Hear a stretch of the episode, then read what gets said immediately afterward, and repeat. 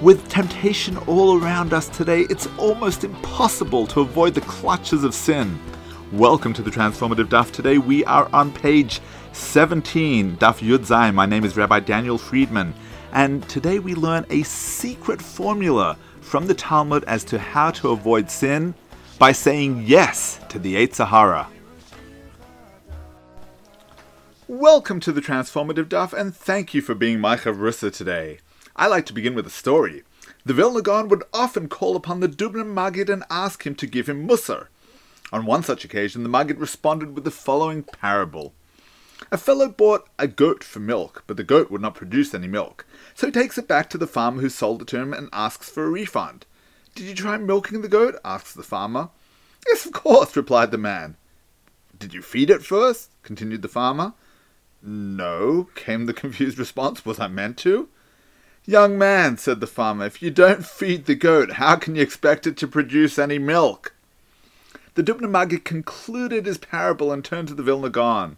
Rebbe, I would love to give you Musar, but first you must give me some Torah. The Vil- Vilna Gaon obliged, and the Maggid in turn shared some words of Musar with him. He got up to leave, but then stopped. Is everything all right? asked the Gaon. Yes, I'm just waiting for you to pay me for my services, replied the Maggid, with a bracha, that is. What bracha would you like me to bless you with? inquired the Gaon. I would like you to bless me with your Yetzer Hara, your evil inclination, said the Maggid.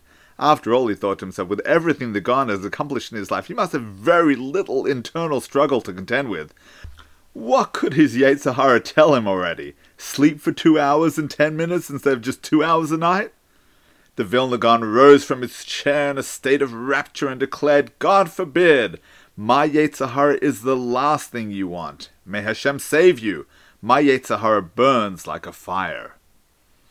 Let's look at today's Gemara.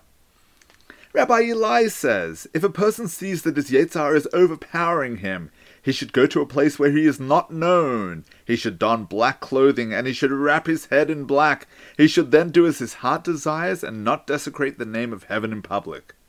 Says Rashi, and my teacher said to us in the name of Rav Hai Gaon that the meaning of doing what his heart desires is that most certainly, once he has donned black clothing, I guarantee that he will no longer desire to sin.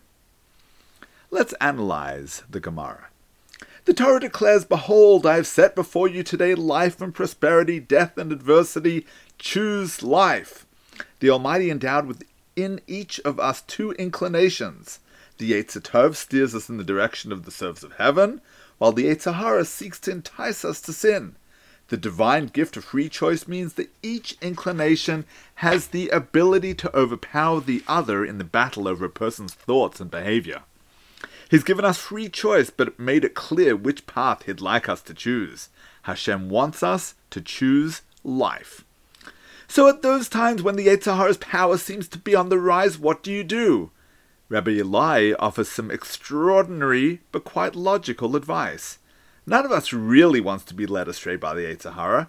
We want to choose life and follow the Yetzer Tov's guidance. Sometimes, however, the Yetzer Hara's pressure is just too great, and in the heat of the moment we commit a crime of passion. How do you avoid an impetuous sin? You prepare for it. Think about the difference between first degree and second degree crimes. One is premeditated, and therefore the culpability. To commit a first degree crime entails significant effort and intentionality, not to mention the active suppression of the pleas of the Yetzer Tov, who will strive valiantly to stop the wrongdoing.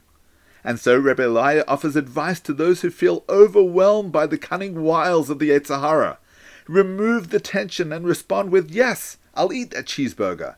But in order to do it properly, the sinner is going to need the right preparation. Let's get dressed up for the occasion in all black. That's to contrast it with holy occasions when we wear white.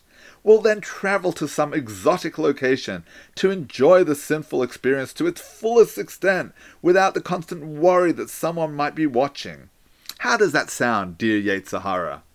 Rav Hai Gaon contends that by the time you've gone to all that effort and made all that preparation for the sin, you'll have provided ample opportunity for the Yetzer Tov to dissuade you from your premeditated sin. The passion will have died down, and you'll ask yourself how you were ever able to consider such behavior to begin with. Rabbi Ilai's advice is critical in our times as the overpowering temptations of the Yetzer Hara appear before our eyes on a daily basis. When the wrong choice in life requires little more than the click of a mouse button, it's easy to fall prey to the clutches of the Yetzer Hara.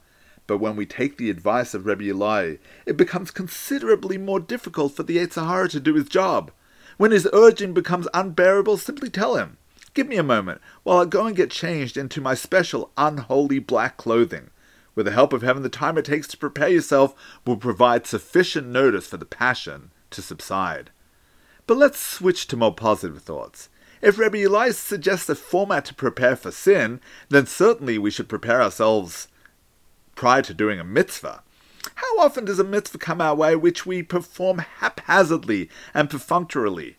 Mitzvahs are our opportunities to connect with Hashem. We really need to make sure that we're sufficiently prepared. When we daven, we should be dressed appropriately. When we bench, we should take the time to think about what we're saying. Whatever you're planning to do in life, for better or worse, the key to spiritual success is to act in a calm and considered manner. Once you reflect on and prepare for your activity, the result is bound to be vastly different than had you acted impetuously and thoughtlessly. May you forever give your Yetzer the upper hand by giving the right consideration to every action in which you engage. Wishing you a transformative day.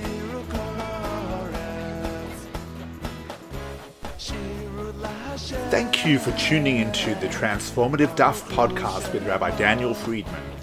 Whether you've been doing Daf Yomi for years or you're not quite ready to commit but want to be part of the Daf Yomi global movement, there's something in the transformative Daf for everyone.